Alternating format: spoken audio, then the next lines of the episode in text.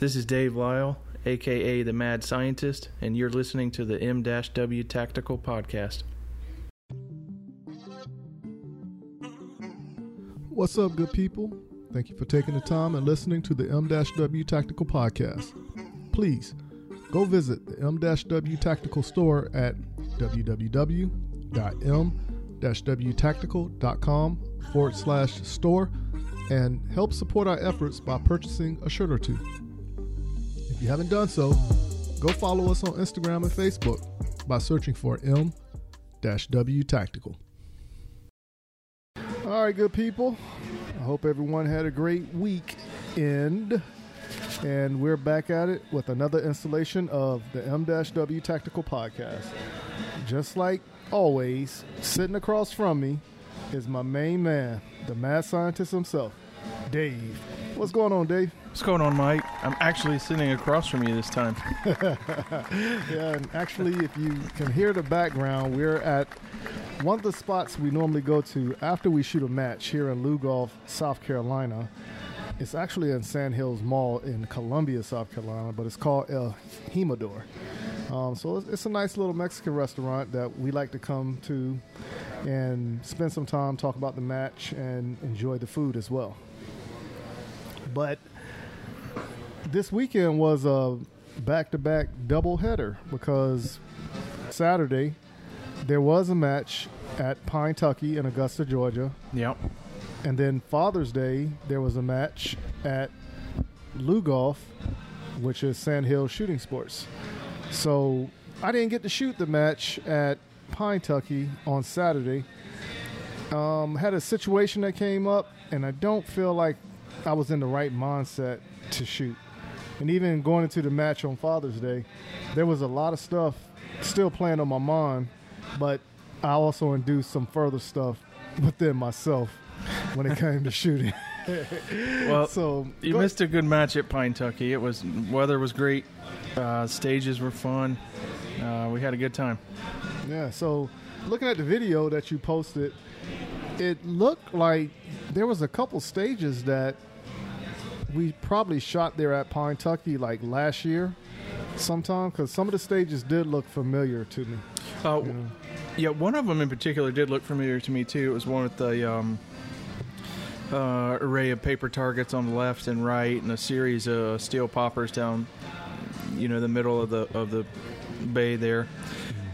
But I think it was a little bit different, um, but it was similar. But there was a stage there that um, was quite challenging uh, of a memory stage with all these little ah. triangular ports in the walls you had to yeah. shoot through and low ports and high ports and angled ports and sideways ports it was um that that's was, not um, something you normally see that stage like there with the memory stage that was at Pine Tucky that looked like one of the stages that I shot maybe last summer there at Pine Tucky but when I walked the stages at that time, it took me about 20 minutes to figure it out. And I figured it out, and I think I ran it pretty comfortable at that time frame.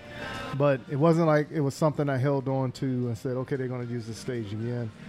But I wish I would have been there because the new norm that I'm seeing that everybody is doing across the board is the memory stages. So it's like every Gosh. club you go to is they're trying to outdo the next club with doing a memory stage. I hope that doesn't become the normal thing, man.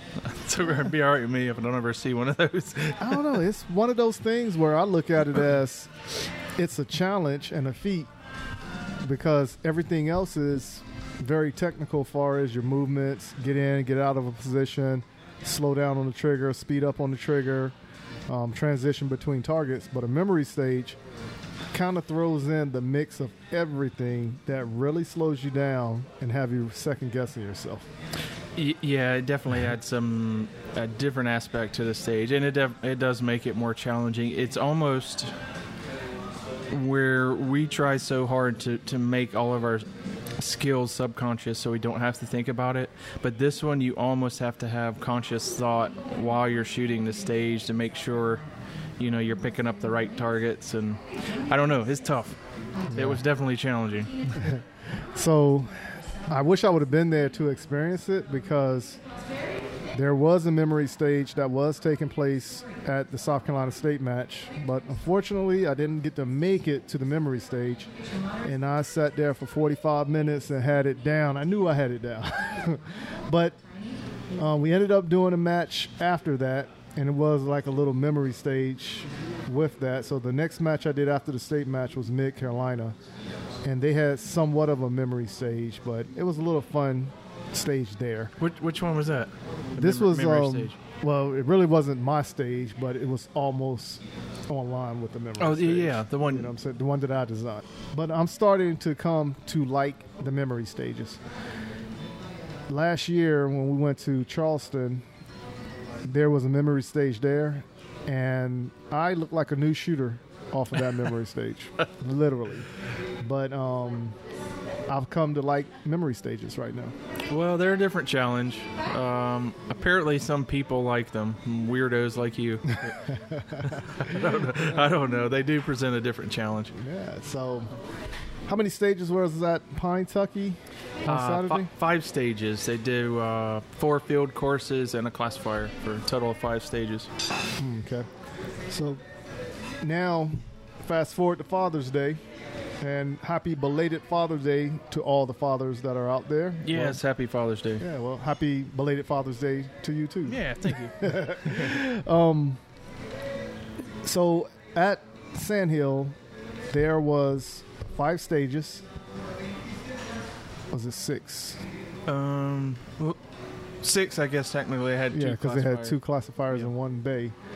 So this was a pretty fun day in a roundabout way. And the only reason I say this is for whatever reason, I've been feeling constipated for the past week. and I'm just going to throw it out there Okay. and I'm more like, hey, I need to get this up out of me.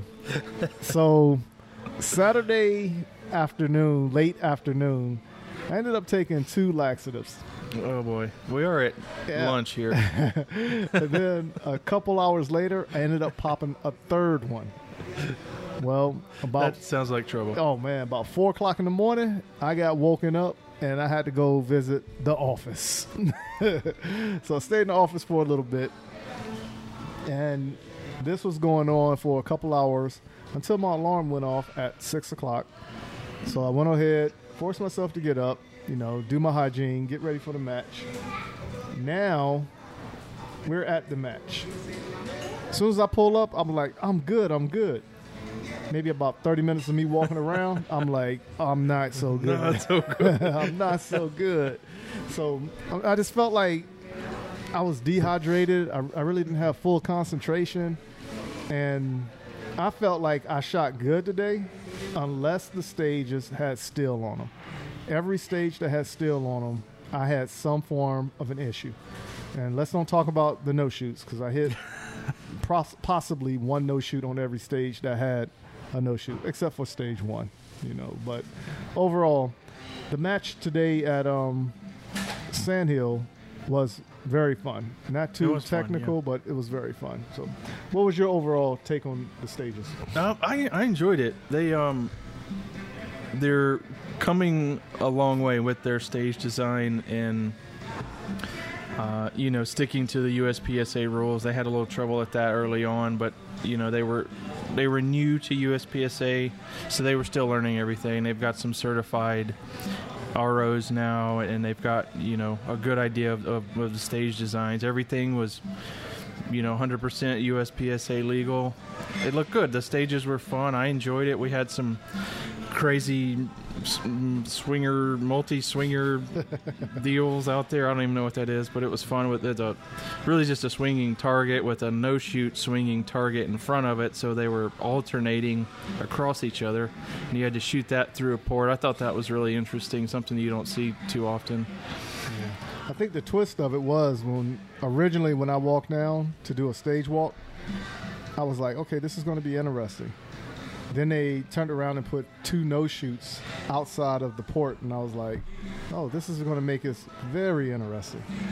So actually looking at it, you know, I, I want to see how other people ran it, but just looking at the people who ran it on our squad, there wasn't too much experience on the squad, but just looking at how people think and how they actually gathered their thoughts to make it happen, it was very interesting in a sense. Yeah, you had a couple different options for um, activating, or a couple different positions anyway for activating it. Um, and luckily, I was you know down the toward the bottom of the shooting order, so I got to see some different activations and figure out you know what I was going to do when it was my turn to shoot. Um, my, my plan worked out okay. I did have to wait. It, it seems like you know an hour when you're standing there on the stage, but it, it was probably only like a second or so. I had to wait for you know the no shoot to clear out of the way. Right. But I got two alphas on it. Well, I ended up getting two alphas on it, but I ended up taking three shots, and one of those shots, of course, hit the no shoot. I saw it. I was ROing you on that stage, and you had two good hits on it. And then Man. I wanted you to stop. I saw you aiming for a third one, and I was hoping you wouldn't pull the trigger. Well, that was the thing because the way the the swinger was swinging, and then it had the no shooter in front of it doing a counter swing. It was messing with me, so I couldn't tell if I hit it or if I didn't hit it. You know, so I was like, okay, I'm just gonna put three shots on it and just see. And then the last shot was the no shoot because I was my aiming point was on the downward version of the swing. So when it went down and came back up, that's when I was doing the shots. When the swinger, the no shoot swinger, was on the opposite side. And right before it paired up, I was like, I, I could squeeze it. Shot it. I was like, I'm good. Oh man, I'm not good. That is that's a challenging uh, target. I, I like it. That's fun. So I like the challenging stuff that you don't have to memorize though. yeah, yeah. that- Like I said, that was, that was a pretty fun stage. The challenge of the swinger. I wanted to see how it approached everybody else who we shoot with regularly, just to hear the conversation. yeah, yeah, yeah. Awesome. That would be interesting because there was there were some different options with it. Yeah, Um, several actually different ways you could do it. You could let it slow down, or you know, or not. Um, Yeah, I- I'm- actually, what I'd I like to hear did- more about it. I shot the steel. You know, like because you could start anywhere outside the shooting area, and the shooting area was approximately about thirty feet from corner to corner if you was to make it symmetrical. But it had like the um, the octagon shape coming around the back end. So I started on the left side, outside the fault line, stepped in, shot the one target to the left that was on the perimeter, came back to that port, shot the two, shot the steel, stepped forward, shot the target behind the barrel that was covered by a no shoot, but I didn't hit that no shoot. Hey, well, that's good. Yeah, ran all the way back around to the right hand side of the stage and engaged all the targets that were um, presented themselves. And then I came back to the middle to shoot that swinger we was talking about. But when I did that, I was like, I think I made a mistake because it was slowing down, but I noticed it was swinging in sync. But then, like I said, that third swing, they kind of went out of sync. I was like, all right, I'm good. So I started shooting, like I said, on the left hand side of the target as it's facing me before the swinger paired back up with it. I thought, man, I, that target I just think is really interesting because you you do get they are alternating Right? on swings um, three or four times, and then they do sync up um, every so often on like the fourth swing or so. They're they're in sync, and you you almost they left the head box open, but I don't know that uh, I'm comfortable enough taking a head box swinger. yeah. But it was pretty impressive to watch how you did that because, like we said beforehand, the squad we was on, there were some up and coming new shooters, and then there was average shooters. Yeah, Uh, yeah, yeah, we can say it like that. And um, everybody kind of hesitated on it, and Oh, sure. That you know what I'm saying because like I Without- said, yeah. If you're not a highly experienced shooter, that's an intimidating target for Yeah, sure. most definitely. Yeah. And but to watch you do it, you literally just once you pull the trigger, two shots and you left. and I was like, man, that was pretty impressive right there. It's calling your shots. yeah, yeah, that's, that's one way to look at it. That's one way to look at it.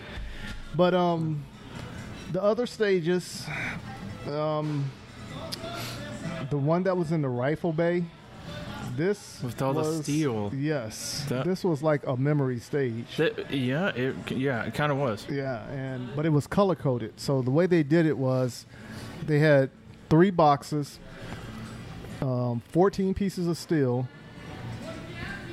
a swinger, a swinger wheel, like a star. It was uh Yeah. yeah, it was a Texas Star with Yeah. four plates on it. Yep, and then it had um, six steel plates in front of that, with two six-inch to eight-inch poppers um, plates on both left and right side, and on the outside of that, you also had the cardboard targets, one each, Yeah, two paper targets. and it played with everybody in some type of way. I really enjoyed mm-hmm. just watching everyone just shoot the stage. It was entertaining. Man, I was laughing, and I hope people don't think I was laughing at them. As to- I totally wasn't. I struggled with it as well. It was just entertaining to, to watch people dance back and forth between the colored boxes and engaging the colored targets that matched the colored box, and it was it was just a fun stage to watch people shoot. So this is one of those stages that I look at as the dance that I talked about before. So I had my dance sequence down, and I was like, "Yeah, yeah, this feels good. It feels natural." I really wasn't going fast, but I wasn't going too slow. And before you know it, I did the same thing you did, where it was a different target. Forgot one target, and I was like, "Oh man, I gotta get that." So jump back in it, hit the steel, and still forgot to engage the paper target on the right hand side. Uh, there was a lot going on. Yeah, there was a stage. lot going on with that one because um, I think the thing that got me was the way I was doing it was paper because the first box was orange, the second box was white, the third box was blue, and Yeah. it was literally in front of each other. So orange was first. You step forward, you're in the white box. Step forward, you're in the blue box. And the way they had the color coordination, it wasn't like you can step in one box and shoot all that color. You had to come back and forth because they had the still mixed up with the poppers how they fell. Yeah, so the the uh, maybe I don't know if we explained it right, but some of the the steel was painted uh, to match the boxes. You had orange steel, you had blue steel, you had white steel. That color steel had to be engaged from that color box. but you had six pieces of steel that were in line, so you couldn't see the you couldn't see the back pieces of steel until you cleared the first pieces of steel. But then they were different colors, so you were, you were dancing around between these boxes, trying to pick up you know a color here and there, and then going back and forth between the boxes like hopscotch. it was it was crazy. It was crazy. So my plan was literally to shoot left paper first, come down because I started off in the orange box, shoot the orange um, plate, come in and shoot the big orange popper, shoot the one um, orange on the star, traverse over, shoot the other orange that was close to the right side of the paper, Yeah. and then shoot the paper. But because I missed the little steel plate, and I had already started to the big steel popper, that messed my plan up because now I'm out of sync. So I couldn't yeah. flow the way I wanted to flow because I'm thinking I missed one, which erased everything. So I did everything in the color, you know, picked up my plan, but I just left that one piece of steel, which was in the white box, and then the paper. So That was another one of the stages that required conscious thought while you're Yes. shooting. yes, and um, I don't know.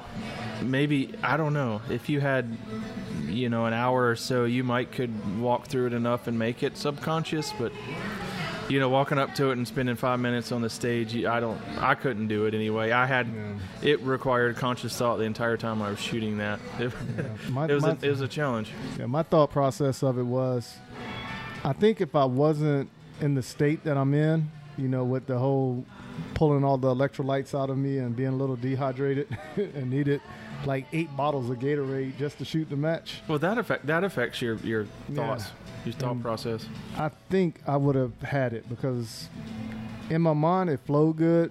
But I think if I would have had longer to walk through, because I went and looked at it, but I felt like I had to evacuate the area on the walkthrough.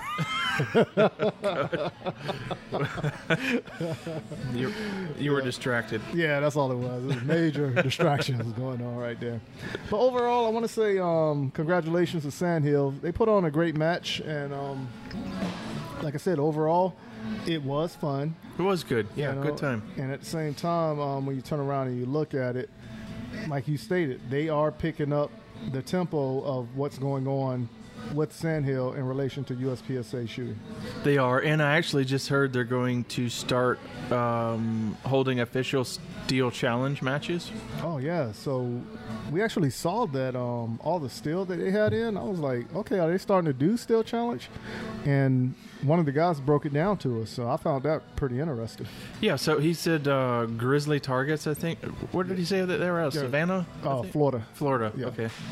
Um, they got they ended up getting a deal from uh, from Grizzly Targets and set them up with um, all the official Steel Challenge stages.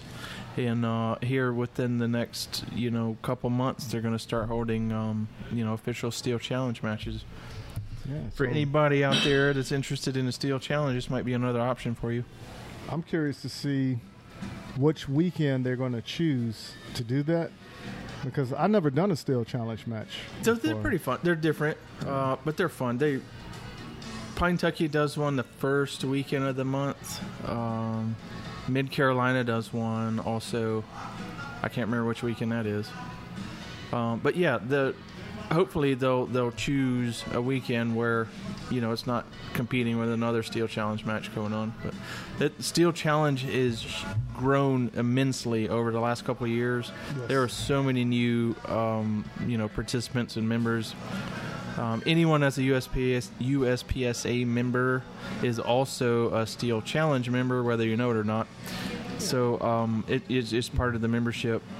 Um, so so check them out if you if, if you're interested. My thing is, a few years ago, maybe two years ago, back when I first started shooting the circuit here in the Columbia area, mm-hmm. I had made the conscious decision that I wanted to do Steel Challenge at least once or twice a month because I feel like it will help my game as far as accuracy, you know, shooting Steel Challenge. You know, So, I, yeah, I have got a couple different ideas about Steel Challenge. My son and I started shooting it, and I think it is a great way to introduce people to competitive shooting um, because there's n- not much movement at all. You're not reloading on the clock. Um, you're not, you know, running around with a gun in your hand. I think there are only two stages. That, no, there's actually only one stage that has movement on the clock, I believe. I don't know. I haven't shot steel in a while, but one or two stages that have movement on the clock. Um, but but you're you're five shots per stage, so you're not doing reloads on the clock. You don't have to worry about the gun, you know, the gun handling stuff, the reload manipulation. Um, and you have the option for rimfire, which is unique um, outside of USPSA um, you know something you don't have in USPSA. You can shoot um, rimfire twenty, you know, mostly twenty-two caliber pistols or rifles, and if you choose to do that, you don't even have to draw from a holster because those start from the low ready. right? Um, and it, it's a great way to introduce people to the competition shooting. But I also like it because it it really, you know, for what we're doing, we're, we're pretty serious about this, and we're, we're you know challenging ourselves and then trying to you know practice and improve daily. And I think it is great practice for transitions shot calling transitions that that's the basically all that steel challenge is Right. you're trying to do this as fast as you can. You're transitioning between five steel plates um, as fast as you can, and you're calling your shots as fast as you can. It is great practice. So like I said, I want to want to dive into one match just so I can see it and if it backs up the theory that I stated about it helping my game. And I know it's not going to help my shooting game by doing one match, but I just want to shoot one match to see if it catches my interest because I know if I do it more than one on a regular basis, it will eventually start paying out later. Yeah, yeah, it's great. I got really interested in it for a while because when my son was starting sh- to shoot with me, that's you know that's how we got started together. Right. And um, it, I yeah, I enjoyed it. We were doing um state level uh, steel challenge matches and What? and uh, each stage you have uh, you shoot five strings on each stage and you get to throw out your lowest one so you get scored on the best four of each stage. So there's a couple different you know thought processes with it but typically you would start at a you know moderate pace on your first run and kind of pick it up a little bit as you go. And then if you've got four good runs in the bag already then you can try to burn one down on the on the fifth run uh, you know and, and if you don't get it it doesn't matter because they throw it out. But if you hook up it can you know it can it can bump up your score on that stage. But um Now, can you get DQ and because it's a shooting sport, so yeah yeah you yeah know you can't get DQ'd. Sure, sure. You have the same rules, like you have the the 180 degree rule, um, just like we do in USPSA. You can't turn around and point your gun at anyone. Um, if you have an AD, um, you know, coming out of a holster or something, same kind of rules. The, the center fire, all center fire pistols anyway, start from the holster. Um, and from the surrender position, wrist above shoulder and you know if you have an AD or something, you know coming out of a holster, that you know it's just like USPSA, that would be a DQ. But it's it's very rare, you know, just because you don't have a lot of movement and gun manipulation, no no reloading on the clock. So it take a ten step process to a USPSA match, break it down to a two uh, stage process, whereas all you're doing is standing still, coming out the holster, hit the still fast as you can, get ready Yep, for the next and that's it. You're done. When you hit Yeah. when you hit the stop plate, you're done. You're off the clock. Yeah, sounds good to me. Sounds good. So to me. at that point, you know, normally, well, you know, depending on division that you're shooting, Right. you would reload another mag and holster up, you know, easy as you can, and you'd prepare yourself for the next string, and you'd do it five times in a row. That's it right there. So this weekend we're going to be at um, CSRA in Augusta, Georgia, to shoot the CSRA shooters match. So Yeah. I'm, I'm looking forward to this one. And Sounds um, like a good match. yeah, we I'm- should check it out. yeah, I, I think we should do that. um, I'm curious to see what the stages are going to be because I don't know what's going on with Travis, but Travis has been coming up with some vindictive, evil, uh, twisted stage designs.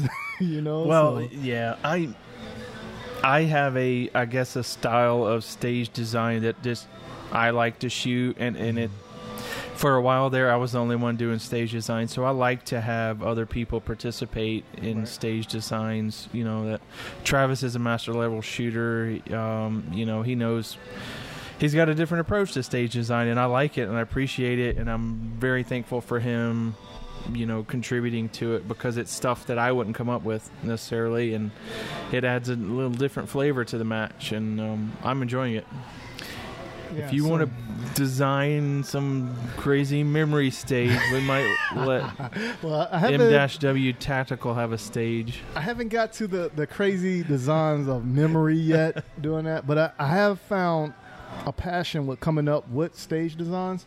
So um, there's about about two or three of them I want you to look at um, that we possibly can use if you would like to use them. yeah yeah and let's look at them um, see what's going on because actually when I first started doing stage designs because I was getting ready for this CRO class that um, Lucky has put together that's taking place in uh, Columbia, South Carolina, the Gaston area rather at Mid Carolina Rifle Club. The end of October, the last weekend of October, going into November. There's a CRO class hosted by um, Lucky because he is the South Carolina coordinator. And when we was talking, of course, you know, I told Miss Linda and Derek Hernandez that I want to take up stage designs. Ended up ordering um, the 3D models, and I've been having a blast with it. Those Just are coming those are pretty cool. I I like that. It. I just don't. I'm so busy running around everywhere. I need to have it on a computer online so I can access it from different points. But I really like that. I think it's a really cool idea to have the little 3D models that are actually scaled. Um, you know, so you can design stages to scale, and then uh, you can really see a lot Right. from it. You know, looking for shoot throughs or, or you know different things you ne- might need to change. I think it's a great idea. It just doesn't work for me. I wish it did. I, I'd like to use it. Well, it, it's easier for me because, as I stated beforehand, I was using that program SketchUp, and I found it a little difficult because yeah, that is it is No. definitely yeah, difficult. one design I wanted to do, I drew it out on paper, and an hour and a half later, I'm still trying to figure out what to do. And I got to the point I was like, you know what, I'm just Yeah. going to draw it out. And then my brother actually um, mentioned it to me about the 3D models. He looked it up and was like, "Yeah, I got you." I was like, "All right, cool." Yeah, So the um, using those 3D models, I find it very intense because it gives the perspective of when you're doing the stage designs. When I send it to you, you always like you got to be careful of the shoot throughs, and I never really paid attention to that until you said that.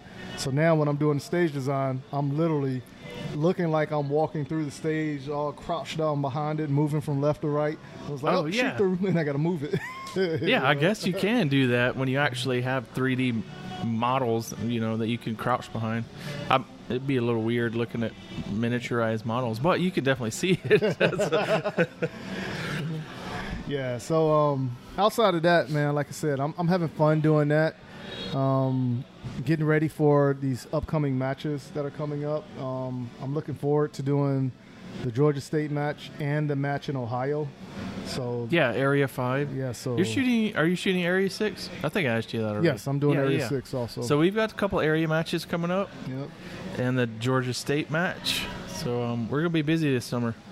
Yeah, so it's going to be good. And right now we're looking at we got four more episodes of the M-W Tactical Podcast before we go ahead and take our season break and really focus on shooting. And then we're going to come back around the October time frame and tell you everything we did. You know, if you don't follow us on social media, so you won't get the visuals unless you follow us. So. Yeah, check us out on uh, Instagram, Facebook. We're, we'll continue posting, you know, photos, videos, info there. of course, of course. Yeah. So right now, do you have any last messages you want to say to the good people before we depart? Well, I am just thankful that we're able to sit down at this restaurant where we are right now together, Yes. like normal people who would like to dine out together. it just seems strange, but hopefully, you know, we can continue to do this. Um, and the matches keep going on, and hopefully, we'll see you on the range soon. That's come right come to. CSRA Shooters this weekend. If you're not if you're not already registered, there's still spots open. It's okay. Thank you. Yeah. So, but as we stated beforehand, CSRA is having their match this weekend. So head on over to PractiScore and look up CSRA and sign up, jump on a squad. You see us out there, take a picture, come hold a conversation with us. Yeah, share your ideas. And if you want to get on the podcast, hey, hit either Dave or myself up, and we'll make it happen. Yeah, let's do it. Yeah, make it all fun for everybody. So, if everybody will, please stay in your seats and check out these words from our sponsors, and we'll be right back. JM4 Tactical has developed a state of the art polymer holster that will quickly become your go to holster. With high quality Hermann Oak leather securely sewn to the interior of the molded outer Boltaron shell, your draw becomes silent and no more scratches up and down your firearm. When seconds count, you can rest assured that you will have the upper hand when you need it most. Whether you carry open or concealed, the Relic holster is available in four different models, fitting over hundreds of different style guns. The new reliable, easy, light, individual carry holster by JM4 Tactical. Order your Relic today at jm4tactical.com. Are you in the market to purchase your first or next firearm, but find the atmosphere of a gun store intimidating, crowded, or uninviting? There's a way for you to purchase the gun you want while avoiding the crowds, the gruff salesmen, and the marked up prices that come with a brick and mortar gun store. The process is called a transfer, where the purchase is made in an online store and sent to a federally licensed middleman called an FFL, who processes the paperwork and background check for a firearm purchase. CAE Transfers is the FFL with the lowest transfer cost in the Midlands at only $20 or $15 with the presentation of a South Carolina concealed weapons permit and $10 for repeat customers. If you live in Columbia, South Carolina or its surrounding areas, choose CAE Transfers as your FFL during checkout and let me help you complete your online gun purchase. You can find and follow CAE Transfers online at Facebook, Twitter, and Instagram using at CAE Transfers. Thank you for your business, and I look forward to seeing you soon.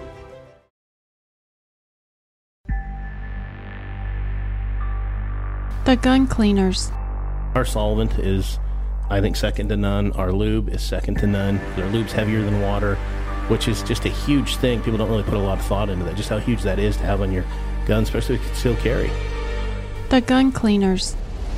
Oh yeah, most definitely. You know, you're going to sweat a lot of the other lubes off. With ours, it'll stay there. The Gun Cleaners. and maintaining the quality of the process, the quality of the end result is another. And you guys are able to do both with the process that you have there. Order your supply of the lube and the solvent at www.theguncleaners.com. Hey, this is Brian Conley at Hunters HD Gold. If you've never tried Hunters HD Gold, then I challenge you to find me at a match next year. Go to the website under scheduled events, find out where I'm going to be. Come meet me in person and demo a pair for yourself. Find out why shooters across the United States are changing to Hunters HD Gold to get 43% more light to their eyes, better contrast, eyes that are not fatigued at the end of the day based on the, the colors that we use, and find out the real meaning of why they change so you don't have to. So check us out on our website, huntershdgold.com, and I look forward to seeing you at the range soon. What's up, good people? We're back at it again with another installation of the M-W Tactical Podcast. And this time, I'm not talking to anyone who is in the competition shooting as of yet, but I have one person here who says she is ready to dive into competition shooting. Today, I gave a CWP class to a few people, and I feel like I opened some eyes. But I just want you to hear their perspective of what they got from the class and how they actually looking at society for getting their CWP. All right. So without further introductions, I want to introduce two people who I just got finished instructing, but I want you to hear what they have to say. So without further ado, go ahead and introduce yourself to the public. Good afternoon. My name is uh, Darrell Brown. Hello, I'm Janetta Gray. All right. So now we just got finished with the CWP class. So now that we got finished with it, I want to hear your perspective of why you wanted the CWP and where do you think it's going to take you after you got the class, after all the information that you gathered. Well, I, I I know I really need a CWP just for my line of work, what I've done. I've been working at in security and working at bars and stuff like that, and also just I think it's something good to have for home defense and you know just to make sure you do your due diligence to be a a, a citizen that that's responsible in society. Um, you see so many instances where people, you know, may have firearms and they incorrectly carry and stuff like that. And I think it's just it's really important to actually take your time out and learn the rules of what you're supposed to do.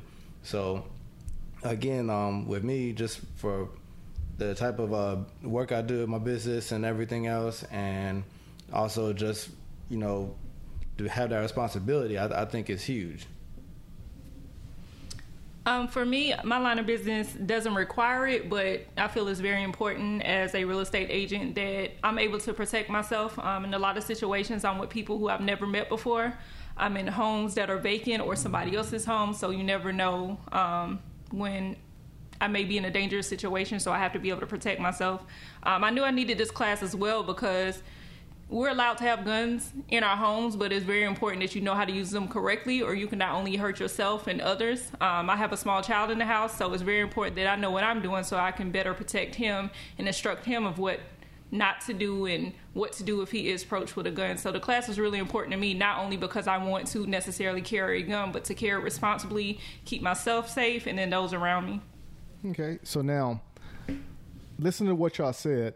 After all the information that you received from the class, do you feel like your objective was met as far as the information you gathered to carry safely and responsibly? Uh, most definitely. I, I feel that, you know, you know when you kind of see, you know, like movies or something like that, how people try to portray carrying guns and and they're so wrong.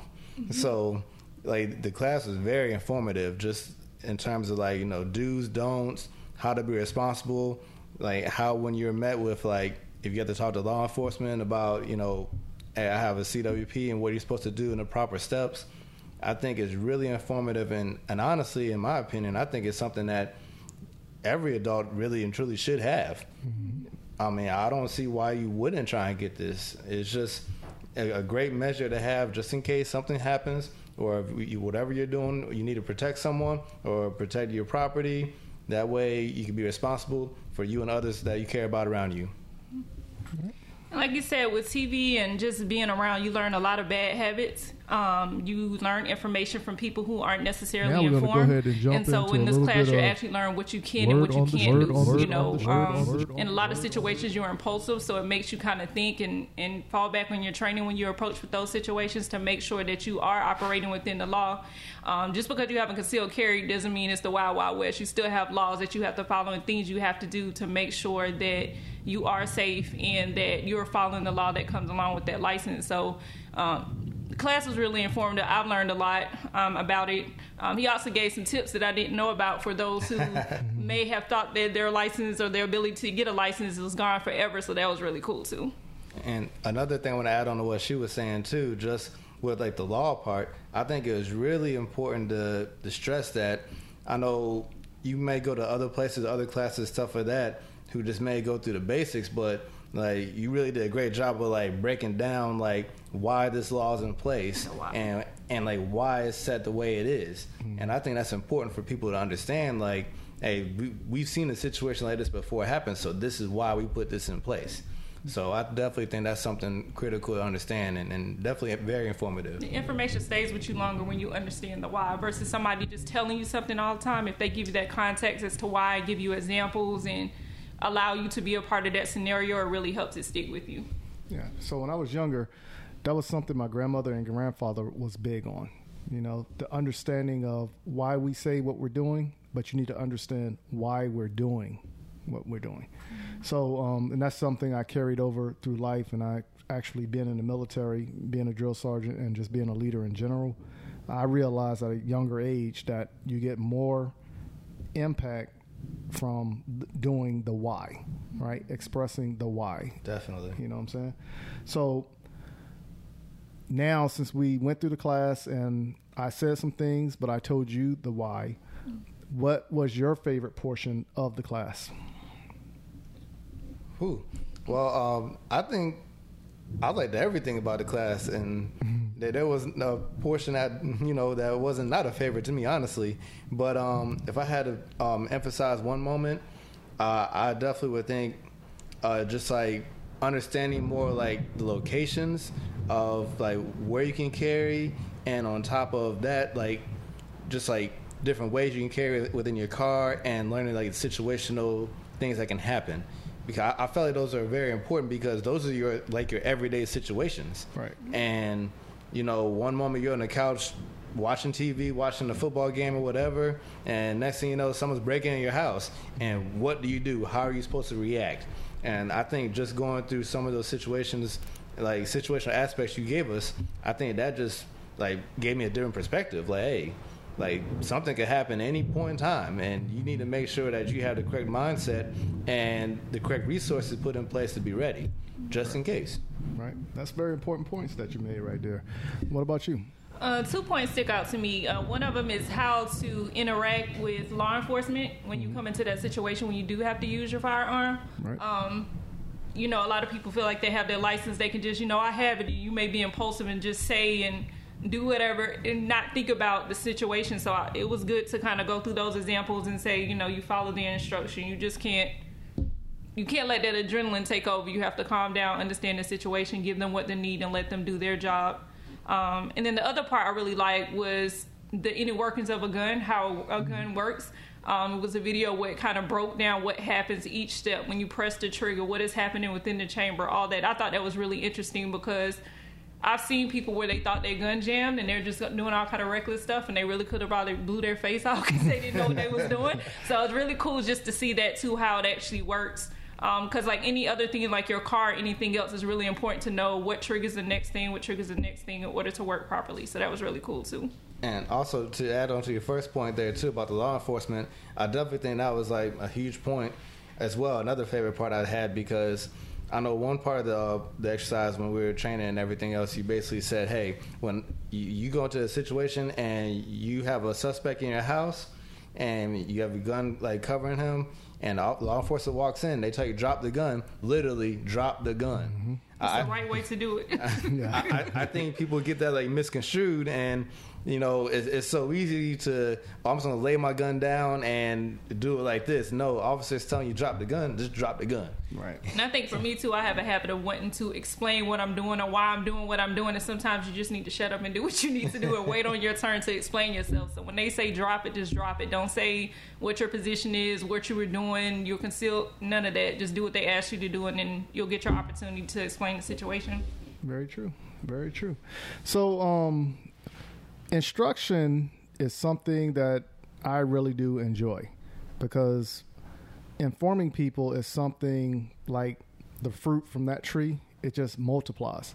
You know what I'm saying? So even though you set in this class, you can inform somebody and they're like, hey man, look, that's against the law, right? Regardless if it's how you carry, where you carry, or what you see in place of something.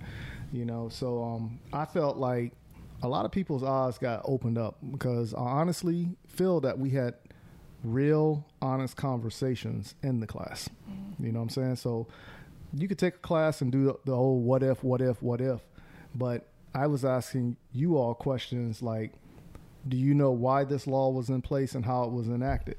Mm-hmm. Right? And then, of course, when we started talking to history, everybody, not everybody, but some people was like, I didn't know that. I didn't know that. Mm-hmm. You know what I'm saying? But once again, this is a reflection of the school system and education that is taught, right? Because history in America is very important to the way we live, right? So we need to update these history books mm-hmm. to express what took place, why it took place.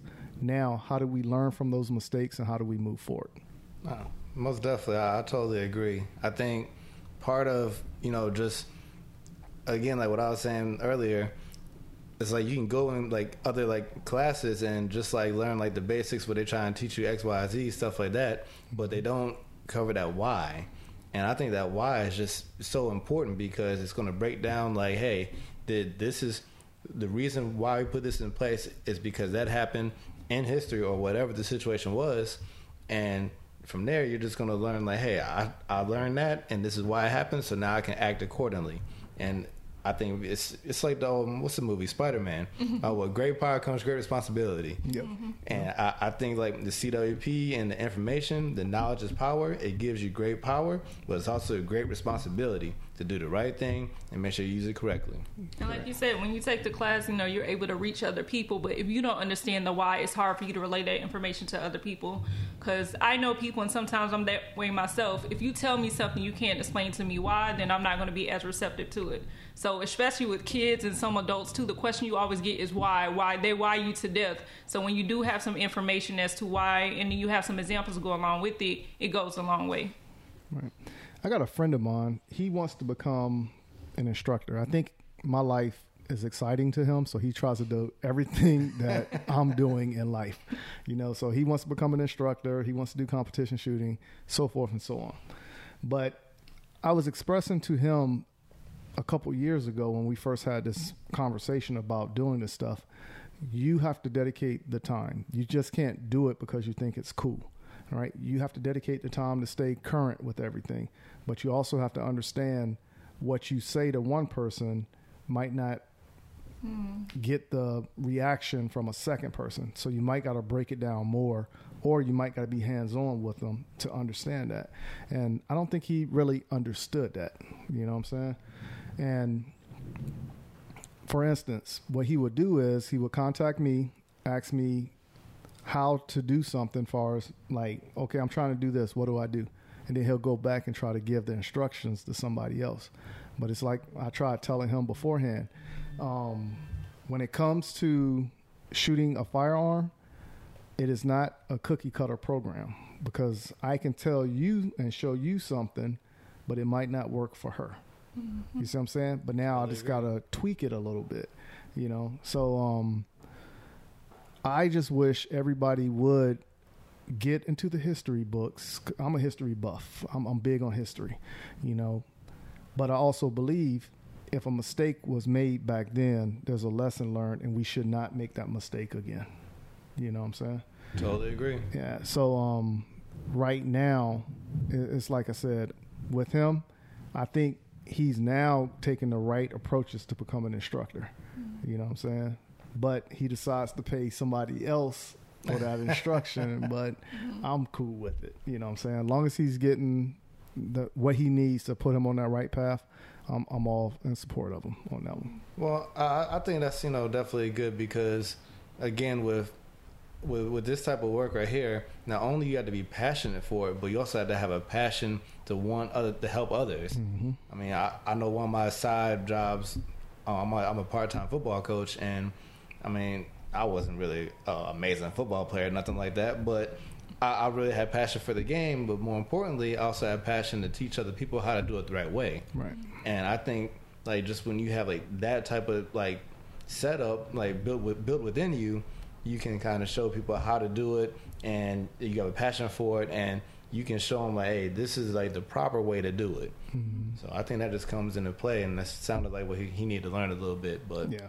And it's one of those type things I feel like you have to learn on your own. Like Definitely. if I ho- keep holding his hand, I'm going to hurt him more than help him. And it's big too. A lot of people, a lot of people have the information, but just because you have the information doesn't mean that you're the type of person who can instruct somebody else. Correct. That's huge because some people don't know how to um, adapt to their audience. Some people know the way they learned it, the way they think it should be taught, and that's just what it is. And you're going to not reach as many people if you have that approach. You have to be able to cater to your audience, but still keep the facts and keep the information. But it means nothing if the your party isn't able to receive it. So again, there's a lot of people out there who are instructors and teachers and all of this, but they don't have that passion. They don't have the capability to be able to instruct somebody else. You know.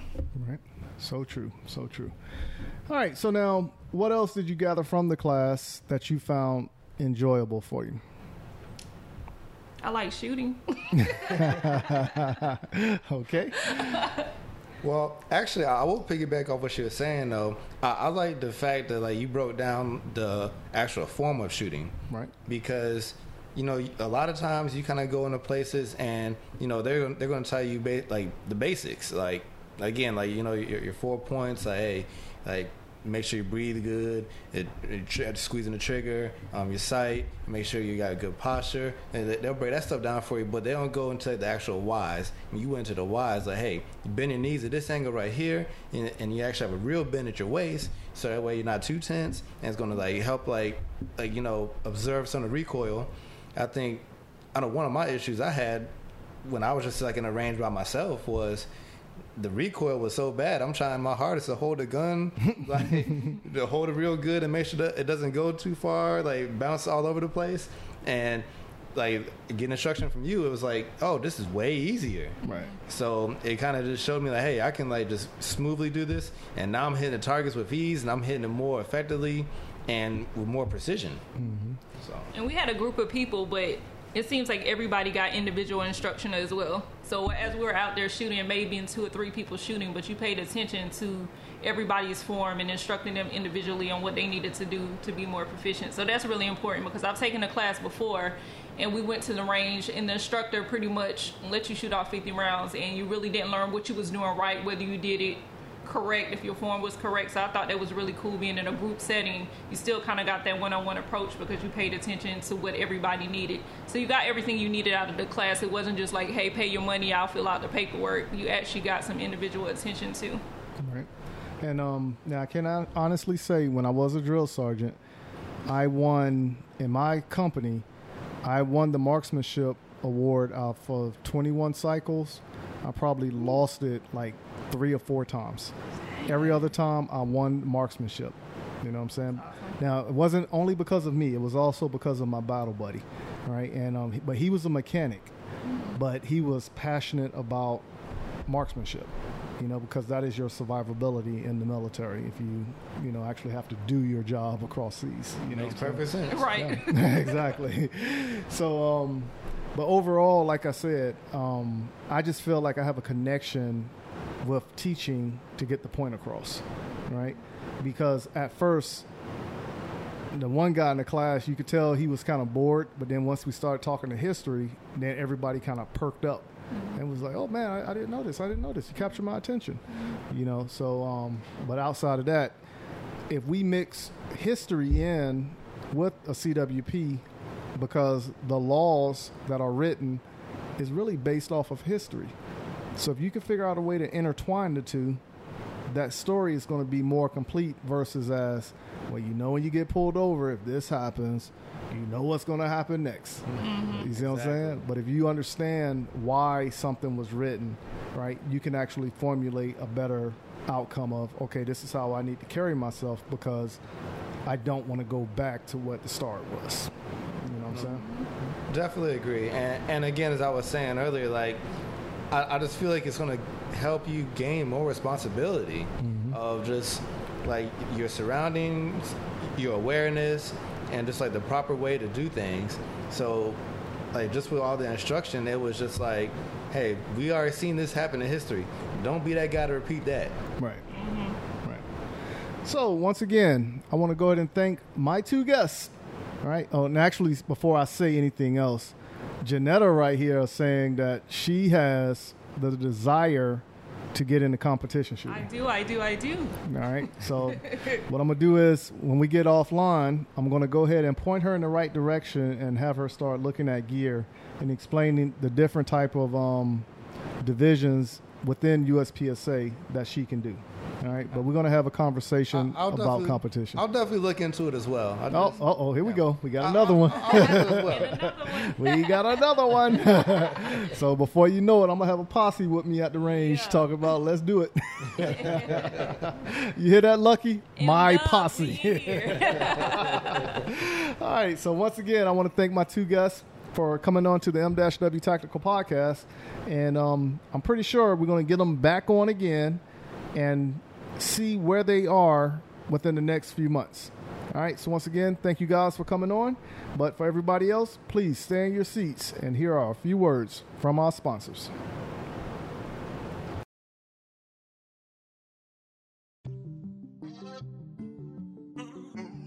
What's up, good people? Thank you for taking the time and listening to the M-W Tactical Podcast. Please go visit the M-W Tactical store at www.m-wtactical.com forward slash store and help support our efforts by purchasing a shirt or two. If you haven't done so, go follow us on Instagram and Facebook by searching for M-W Tactical. Are you in the market to purchase your first or next firearm, but find the atmosphere of a gun store intimidating, crowded, or uninviting? There's a way for you to purchase the gun you want while avoiding the crowds, the gruff salesmen, and the marked up prices that come with a brick and mortar gun store. The process is called a transfer, where the purchase is made in an online store and sent to a federally licensed middleman called an FFL, who processes the paperwork and background check for a firearm purchase.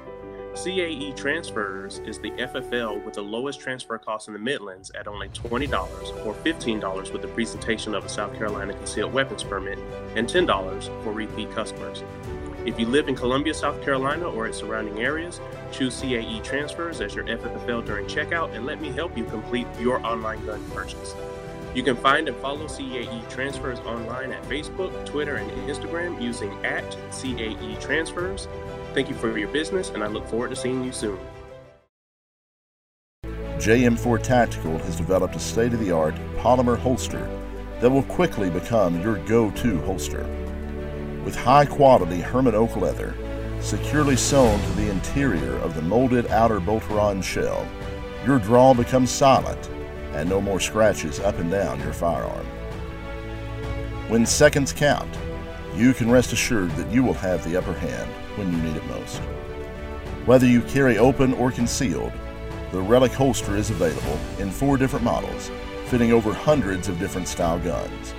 The new reliable, easy, light, individual carry holster by JM4 Tactical. Order your Relic today at jm4tactical.com.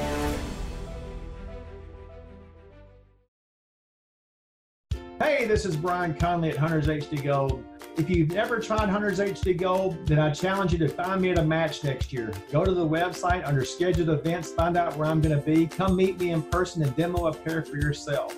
Find out why shooters across the United States are changing the Hunters HD Gold to get 43% more light to their eyes, better contrast, eyes that are not fatigued at the end of the day based on the, the colors that we use, and find out the real meaning of why they change so you don't have to. So check us out on our website, huntershdgold.com, and I look forward to seeing you at the range soon.